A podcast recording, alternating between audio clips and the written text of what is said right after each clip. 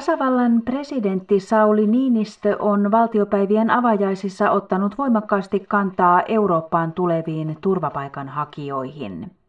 Miksikö juuri nyt? Siksi, että meillä on ongelma. Viimeisin niistä on hallitsematon maahanmuuttoriike. Teemme pahan virheen, jos kuvittelemme, että se peittyy, kun olemme keksineet tarkkailla toinen toistemme tekemisiä ja kunkin sanavalintoja ihan pilkkuun asti, ja tehdä sitten niistä suurta numeroa ja nimittelyä. Eivät ongelmat näin poistu. Tällä suunnataan ehkä huomio muualle, mutta ongelmat tästä vain lisääntyvät.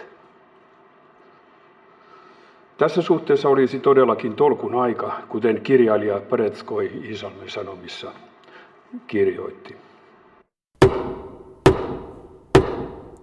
Nyt tulto lokupuhetta Restentiltä. Telekosta näin, vaikka sotkivatti ruottia siihen lähetykseen sekkaan. Se on nyt sillä lailla, että ellei meidän talakkuna maita, niin joutaa olla syömäti.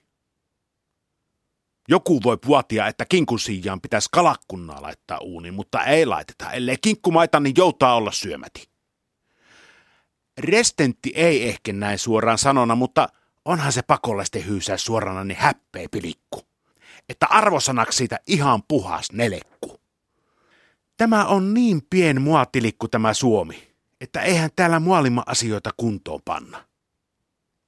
Joku punatulukku vielä yrittää pilikkua vientää ja ootas, ettei hyppää julukkukkiin haakkumaan.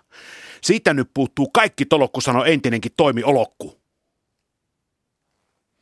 Tasavallan presidentti on puhuna.